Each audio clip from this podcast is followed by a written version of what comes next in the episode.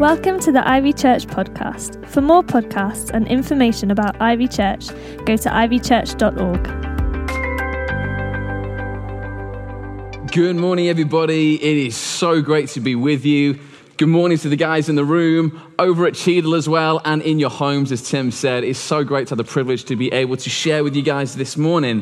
For those of you who may be new to Ivy, or maybe you don't know me so well, my name is Pete. I'm on the staff team here at Ivy. And as in recent weeks, we've been navigating various changes of this church and leaning into where we believe the Lord is calling us. There have been some changes in roles and what we are doing, and my role is one of those that have changed. And so I now have the great privilege of taking up the role as one of the team leaders for our discipleship pathway. And the area that I'm giving particular focus to is the area of devote, which I hear you asking, well, what does that mean? So in a nutshell, I guess my role as the devote team leader is to help our church community here at Ivy corporately and individually cultivate rhythms and practices that help enable us to become wholehearted disciples and followers of Jesus. Because ultimately, wholehearted disciples make disciples, which is our heart for this community and our place in this city as a church.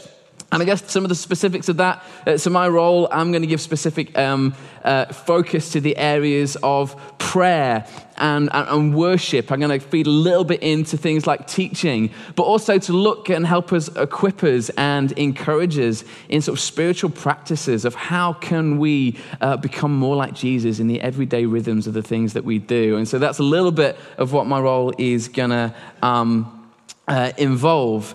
But you know, there are lots of changes going on, but right at the heart of what we're pursuing right now is to be obedient to all that God is calling us to as a church. A while ago, I read a book by Francis Chan, and as I was praying this morning, I was reminded of a question that he asks in this book. It's a book called Letters to the Churches, and in the book, he asks this question. He says, are the things that we expect from church the things that Jesus commands in his church? Are the things that we expect from a church the things that Jesus commands of his church? And sometimes, yes, they can be one in the same, but I think sometimes they can be very different. And you know what? Navigating this change, it's exciting, but it's also hard because change is difficult and it can be disruptive at times. But what we want you to know as a staff team, and I know sort of the elders and Anthony want you to know, we are pursuing this because we want to be wholeheartedly obedient to what Jesus is calling us to do. And ultimately, he's the one for whom this is all about. And that is kind of our heart behind all of this. And with that said, we're continuing our series this week, which we're calling, it's called Reimagine, which so far has been so good. So if you have missed some of the talks, I encourage you, not just because it's a good series in itself, but because we believe this is really helpful for where we're at as a church in navigating the changes and where we believe God is calling us to. So go catch up YouTube, all your regular podcast places. And this series, we're looking at what does it look like to step into the fullness of all that God has for his church and his people as we emerge out of the past 15 months and all the changes that has brought and the changing landscape to which we are heading into. And as part of this series, we're using Psalm 23 as a framework for this. And this week, we're going to be diving in just one of those verses, verse 5 of Psalm 23. And David writes these words. He says, "You prepare a table for me in the presence of my enemies. You anoint my head with oil and my cup it overflows." Now, there was a time in my life when I just got married and we got an amazing TV package. I've never had one since, but we kind of had all the channels because we were a new customer. And I'm a bit of a geek, and so I love to watch kind of Nat Geographic and, what was the other one? Discovery Channel. Anyone else in the room? Yeah, oh no, yes, there's a hand and there's a scratching of a head. I don't know if that was a vague admission of that. I was a geek, and you can't get enough of David Attenborough, right? I love that kind of stuff. But the other kind of programs that I like were the survival programs. You know, people like Ray Mears, Bear Grylls. There was Ultimate Survival Alaska. That was a good one. And perhaps my favorite of all was a guy called Ed Stafford. If you've not checked him out, he's a nutter. He gets dropped off in the most hostile environments with literally nothing, not even a shirt on his back, and apart from a camera to film himself, and he has to survive for 2 weeks. And it's amazing. And he survives some of the world's harshest conditions. And it's really interesting watching these programs because these guys, they've learnt to operate and survive just on the basics and the bare minimum. Like, they're people who can get a tree and make a canoe using a spoon. They can make fire using their bare hands, those kind of people. And I often watch it and go, oh, these will be interesting and useful tips for when I find myself marooned or lost in a jungle, those everyday moments, you know. But I find it interesting. The verse that we read from David, I find it fascinating. He says, you prepare a table for me in the presence of my enemies. Take that kind of to our level. In the presence of my insecurities, in the presence of my deficit, in the presence of my addiction or my confusion or the conflict, or in the presence of my anxiety, God, you prepare a table before me. And I don't know about you, but when I encounter the hard times in life, when life throws me a curveball, or when it just feels like you're up against it, the last thing on my mind is, what am I going to eat? And the first thing on my mind is, how am I just going to get through this and make it through okay? How am I going to survive? And in those moments, and when those moments come, and they will come, Jesus said, in this life, you will have trouble. But I don't know if you're like me, but I can go into survival mode where I'm happy with the very basics and with the bare minimum. I just need enough to make it through, God. Or sometimes we can panic and go, I'll just take anything. God, are you even there? Are you even real? Just give me anything. Give me something. I just need to make it through. I'm desperate. And when those moments come, it's interesting because David, he's surrounded by his enemy, and most likely intent on his death and the destruction of his people. And he writes this, God, you prepare a table for me in the presence of my enemies. And if you're anything like me, when the hard times come, I'll go into survival mode and I'll be happy to settle for the scraps. But it's interesting here, David, in the same kind of position, I think he's trying to tell us, and I think that he's learned, that being in the presence of your enemies is not necessarily a time when you just have to survive, but being in the presence of your enemies is, in fact, a time where you can thrive and even feast because of what God provides. You know, God's presence doesn't always do away with the presence of the enemy, but his presence enables us to experience his fullness, of his goodness, of his provision, of his peace, even in the tough times, even in the hard place. God doesn't just hand you a ration pack and said, here you go, that'll do. He prepares a banquet table before you, even in the toughest place. He said, you can feast even now. You can thrive even now. When the world seems against you, you can experience God's faithfulness, God's goodness, his faithfulness, his abundance, and even in those times, you can experience his joy. I have had the privilege of going to the nation of India on several occasions. I love it. I love the people, the smells, the tastes, the scenery. It's just a beautiful country. I've even named my daughter India as well. But we have friends there who, they run a school, they've got started a church there, and they run a children's home as well. And the children's home is full of a mixture of children. Most of these kids, they have harrowing stories of things that they've experienced that no person should ever experience. I mean, these are children who have faced abuse. They faced rejection. Many of them are orphans, and all of them have been subject to abject poverty. And very few of them had any hope for the future, especially in a nation like India. And yet when you go into this children's home, they are the most joy-filled kids that you will ever meet. I remember the first time I visited the home, and this group of boys came up to me, and it's a term of endearment, they call you uncle, and said, uncle, uncle, come with us. And they took me to their dorm room, and there was about 30 bunk beds crammed into a very small space with very little room to maneuver in between. And he stood in front of his bed, and he went like this. I was like, what? And he was showing me his bed, and he was so proud of this kind of fusty mattress and this little tiny cover that he had. And then he got this suitcase, this small metal suitcase, out from under his bed. He opened it up, and he goes, uncle, here, look at all my things. And he opened up this suitcase, and there was a handful of clothes, there was a couple of toys, and the odd photo in there. There wasn't much. And it struck me because, like, everything that he owned in the world fitted into a suitcase the size of the hand luggage that I brought with me on that trip. And yet somehow, this little lad, he was so grateful. He was so full of joy. It just oozed out of him. And part of my favorite time with the kids in the home is every evening they have worship together. And you watch these children in worship and they're just full of joy-filled abandonment before Jesus. And you just see it on their faces, kind of shouting out at the top of their lungs, hands raised. And I get pretty distracted when I'm with them because I don't usually sing the songs. I just watch them because I see all these faces just so full of joy. They're just full on going for it in worship. And I realize each of these faces has had harrowing stories of rejection and awful things in their life. And yet they worship like nothing else. And they are full of joy. And you know what? These aren't children who just brush the bad stuff under the carpet. They really wrestle with this stuff. Some of them deeply affected by the experiences they've had in the past. And so on the one hand, they hold pain and brokenness and rejection and all of that stuff. Yet in the other hand, they recognize the goodness and the faithfulness of God and all that he has given them. And every single day, they make the choice, I'm going to choose God and his faithfulness over this stuff. Again, not that we ignore it, but may they make a conscious decision to choose joy, and it changes them radically.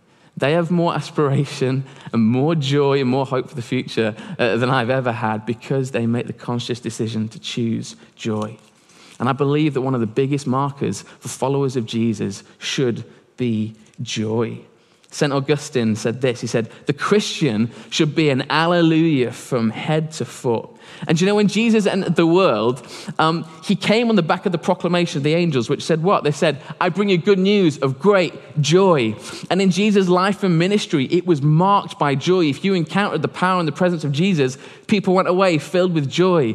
And at the very end of his life, some of his parting words to his disciples in John 15 were these. He said, I've told you these things that my joy may be in you and that your joy may be complete.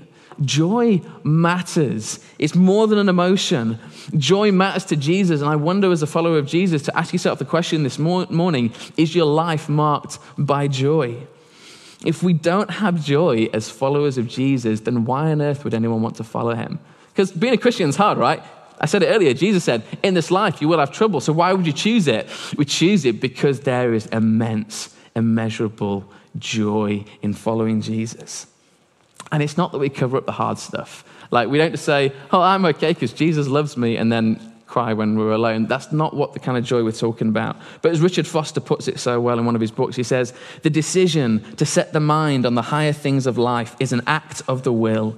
It is not something that simply falls on our heads in a moment. It is the result of a consciously chosen way of thinking and living.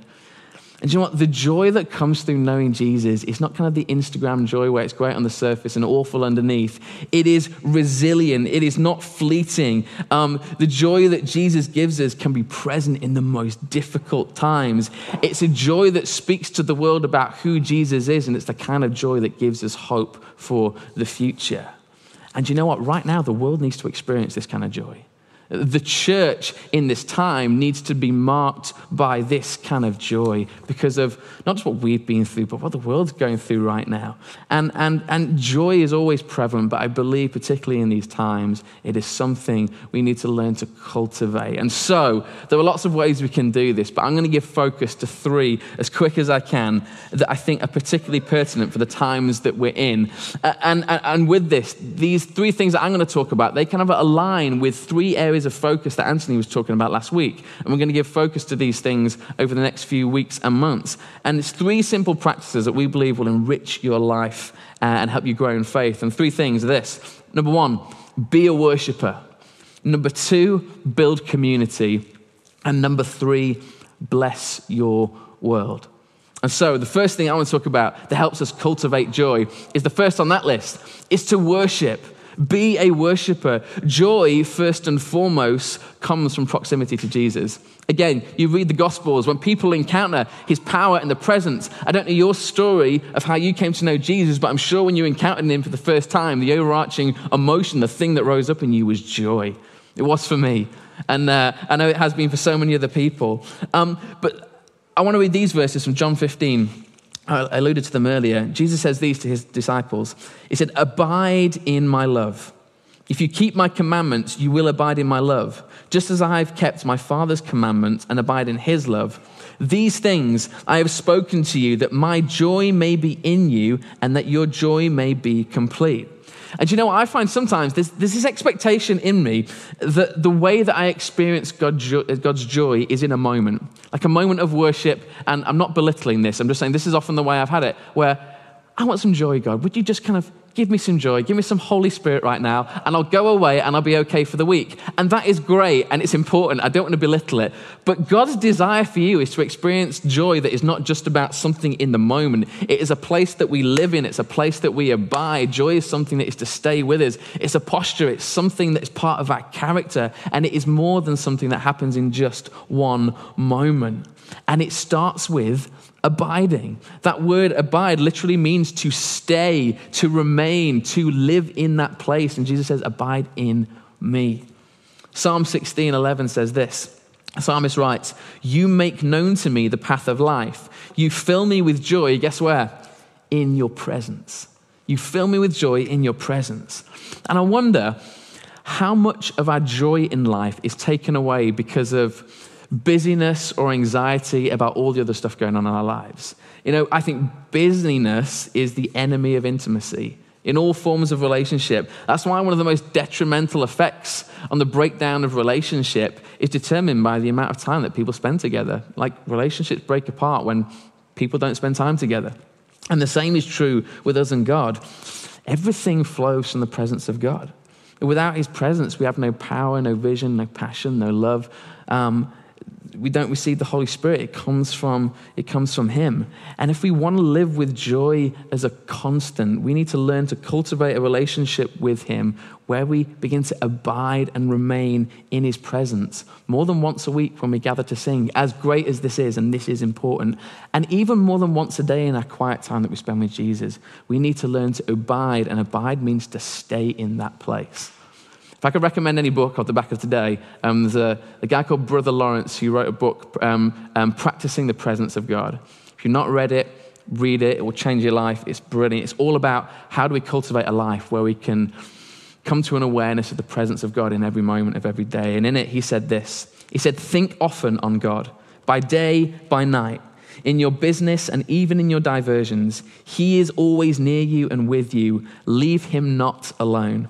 And then a little later on, he said this, we should fix ourselves firmly in the presence of God, conversing all the time with him. We should feed our soul with a lofty conception of God. And get this, and from that derive great joy in being his. I love that. And you know what? If you're not connected to the source of joy, you will very soon run out of it. But you know what? Worship is more than just experiencing the presence of God. Worship is also an intentional act of bringing glory to God. And one of the ways that we give glory to God in worship, whether it by song or however else we do it, is to articulate our praise and our gratitude with him. When we praise and thank Jesus, we remind ourselves of all that is done, of all that he is. It's in worship and through expressing praise, we do, as the Bible says, set our minds on things above. When we fix our mind's attention and our heart's affection on Jesus, it does something. It transforms us. One of my favorite hymns, the chorus says, turn your eyes upon Jesus, look full in his wonderful face, and the things of this earth will go strangely dim in the light of his glory and grace. There's something about turning our affection on Jesus that begins to let joy rise in us. And you know what? Being grateful in worship doesn't have to be just singing songs. I found one of the most intimate and most genuine ways of doing this is just simply articulating myself every day, the very simple things I'm thankful for. And the way that I do this, I often write in my journal or my notebook, I'll put thankful in the middle of it. And I'll just put some music on, and I'll just start to write out the really simple things that I'm grateful for. And you might laugh at some of these. I'll thank God for a cup of Yorkshire tea in the morning. I thank God for bigger things like the sunrise. I then begin to list off all the people in my life that I'm grateful. I mean, that alone could fill a page. But begin to do this. Begin to articulate it. I'm thankful for a roof over my head. I mean, there was a cheesy fridge sticker that my wife had on her fridge. And when she had a shared house. But I loved it. It said, imagine if you woke up tomorrow only having the things that you've been grateful for the day before, or something like that. It was a bit better worded than that. But imagine if that's true. We need to be grateful for the small things because it cultivates joy. When I finish this piece of paper, it's crammed full because I have so much to be grateful for. And just in seeing that, I think, wow, God, you are good. And there's something about the practice of gratitude that cultivates joy. The second way we can cultivate joy is through generosity. There's a passage in 1 Timothy 6, and we covered this a few weeks ago. But in it, Timothy said this, command those who are rich in this present world. And by the way, if you have running water and you have a mobile phone and you have a roof over your head, you're rich. So he's referring to us. If you are rich in this present world, do not be arrogant. I'll command those who are rich in this world not to be arrogant or to put their hope in wealth, which is so uncertain, but to put their hope in God, who richly provides for us everything for our enjoyment. Command them to do good, be rich in good deeds, and to be generous and willing to share. In this way, they will lay up treasures for themselves as a firm foundation for the coming age, so that they may take hold of the life that is truly life. Now, Ivy will often talk about generosity and finances and our possessions. And the reason we do that is because the world talks a lot about finances and possessions. And even more so, the Bible talks a lot about it. It's one of the most common topics in the Bible is what we do with our money and possessions in terms of how we honor God and serve the world around us. So we can't get away from not talking about it. But whilst giving of our money is hugely important, and it is, I stress that, generosity is less about what we give, and it is more of a posture of the heart. Generosity starts when we realize that everything that we had is first and foremost a gift from God. I mean, that mindset alone begins to cause joy to rise up. Everything, just think about it. Everything you have, everything that you own, everything that is in your life is a gift from God. Man, that is something to be thankful for, right? And God has given it as a blessing to us. And right at the story of God's people, when God gave kind of the first commission to Abraham that he's going to make him a great nation, his commission was this: I am going to bless you so that you may be a blessing to other people. God, Tim was saying this earlier, has been so generous to us. He has given us everything. And the call of followers of Jesus, as we realize the joy of what it is to be blessed, that we reciprocate this to others. Do you know what generosity does? Generosity releases us from the slavery of money and stuff and all the anxiety that comes with that. It releases us from the slavery of life being all about me, myself, and I. Do you know, most often, the biggest stealer of joy in people's lives is worry and anxiety around money and stuff that we don't own or stuff that we wished we owned. But generosity, it's an act of rebellion against the spirit of mammon. It's an act of rebellion against that kind of love of wealth and possessions. Generosity helps liberate us and free us. And as Paul says to Timothy, it gives way to the life that is truly life when you cultivate generosity. And when you experience that fullness of life, guess what wells up? Joy. Joy wells up when you experience the fullness of life. And you know what? It's funny. Although the Bible says this for a couple of thousand years, studies are finally agreeing with what the Bible has always said, that happy people are joyful people. I encourage you now to try and think of a generous person who is not joyful. I can guarantee that you won't, because you will never find a grumpy, generous person. It just doesn't work. You can give and not be generous. That is true. But you cannot be generous and not be joyful. You can give and not be generous, but you cannot be generous and not be joyful. And here's the thing about generosity: it brings joy to other people. If you want to be someone who blesses your world, as we want to talk about, practice generosity. Be generous with your time, your energy, your skills, your gifts. Be generous with a listening ear. Be generous in your giftings, in your attention, with your possessions, and yes, your money. Be generous with all that God has given you. Be generous with your home. Open it up. It's not yours. It's a gift. Use it as a blessing. It will give you joy, but it will also give joy to other people as well. I mean, have you ever seen someone being the recipient of generosity and not be joyful? It doesn't happen. Generosity cultivates joy in us, and it blesses and gives joy to other people. And I believe that as we emerge out of this pandemic, or maybe we even dip back into it, who knows, but I'm being positive. But cultivating a heart of generosity is something that can have a profound impact on the world. You know, right now, because of all that we've experienced, people are concerned with self-preservation. I want to protect myself. I want to protect what belongs to me. I want to indulge myself because I haven't been able to do that for the last however many months, and I might not be able to if something else happens in the future. People are very much self-focused. And generosity kind of subverts that. Generosity makes it not just about me, but it makes it about others and expressing and demonstrating the joy that we have in Jesus as we choose to bless other people. And finally, and this is a good one, this is perhaps my favorite one this week, and you're going to want to practice this when you get home. We can cultivate generosity in our lives through the practice of celebration. Through the practice of celebration, I believe, and again, especially in the times that we're in, God wants to recall his people to the art of celebration. Celebration is something that is kind of woven throughout the scriptures, Old Testament and New Testament. In the Old Testament, there are commands. You have to do this stuff, by the way. There are commands that God gives to tell his people, celebrate 3, 4, 5 times a year. I want to tell you to celebrate. Set it up as a practice so that you may rejoice, that there might be unity, that you, when you encounter hard times or good times, you will remember the good times. You'll remember the goodness of God. Practice celebration because it cultivates joy. One of my favorite parts that I read recently in Deuteronomy 14, this is a command, by the way. God's talking about a tithe given to his people, and he writes this about the tithe. Imagine if we did this, wow. He says, you shall spend that money for whatever your heart desires. Come on. He says, for oxen, for sheep. For me, that would probably fillet steak. But anyway, but then he says, for wine or similar drink, for whatever your heart desires, you shall eat there before the Lord your God, and you shall rejoice, you and your household. That household wasn't just your home. That was your whole kind of sphere of influence in the place that you lived. This was the party tithe, and this was a command from God. And it was to take the tithe offering that would usually go to the temple, and God says, no, throw a massive celebration, throw a party, so that, as Deuteronomy says, you may rejoice, that you may intentionally in this moment choose joy and celebrate all that is good in the world.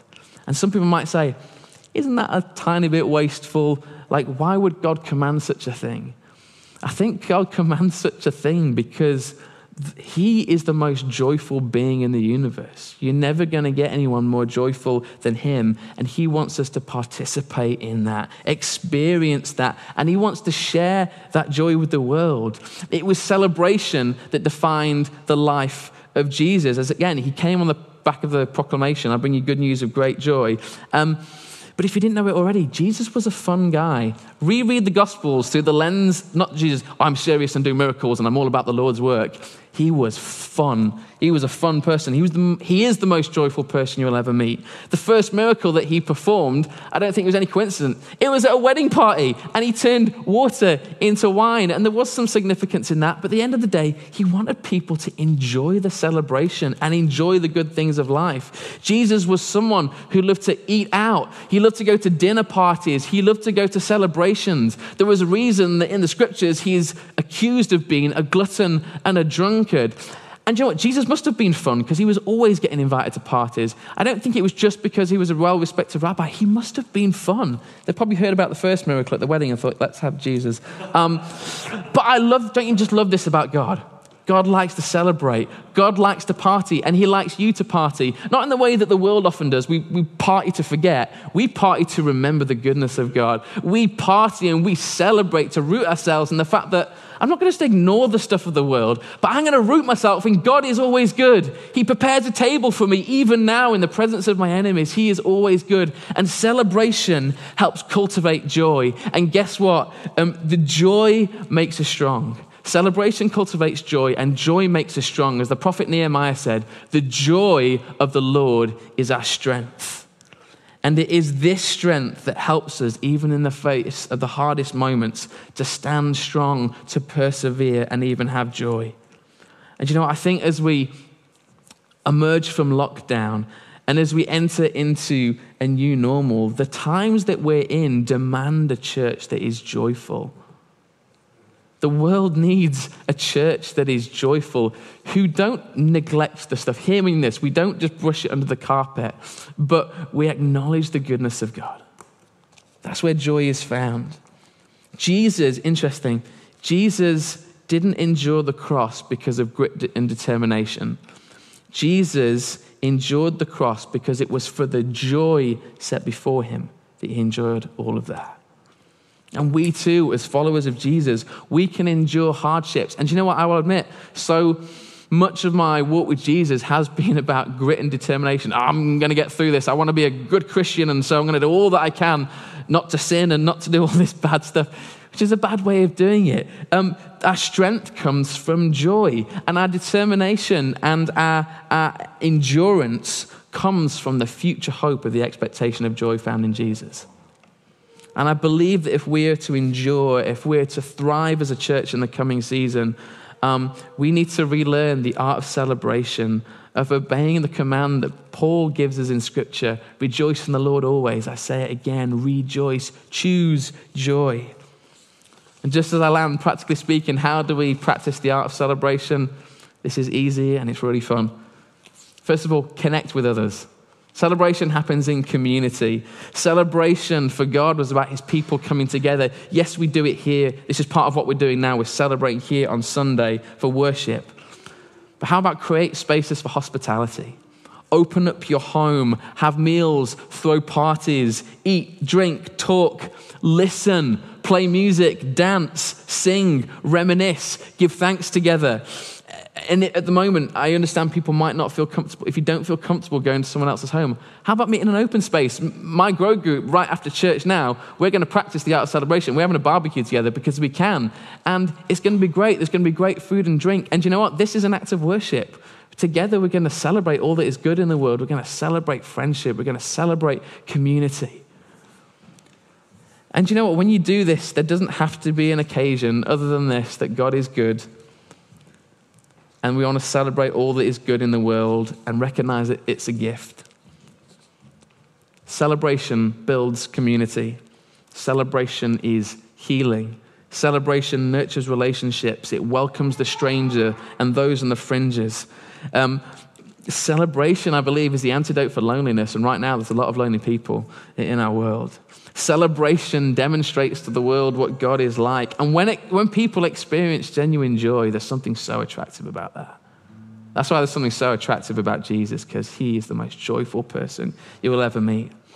And as we do these things, as we worship, as we practice generosity, as we practice the art of celebration, this isn't a means to paper over the cracks. And I'll close with this final verse. Paul says in 2 Corinthians 6, and he's talking about his hardships that he's faced. And if anyone's faced hardships, Paul knows about it. And he says this, through glory and dishonor, bad report and good report, genuine yet regarded as impostors, known yet regarded as unknown, dying and yet we live on, beaten and yet not killed. And then he says this, sorrowful yet always rejoicing.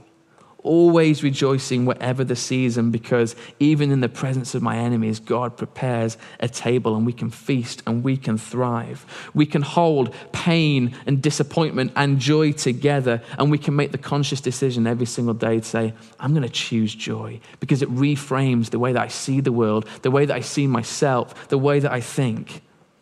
And there are lots of things that we don't know about the shape of things to come as we emerge from what we're coming out of. And it's tough. But don't let the enemy rob you of the joy that Jesus wants to give you. And he wants other people to know. Choose joy. Let it be formed in you. Let the joy of the Lord be your strength. And let it mark you and set you apart for his glory and his purposes. In Jesus' name, amen. Thanks for listening. For more podcasts, go to ivychurch.org/media.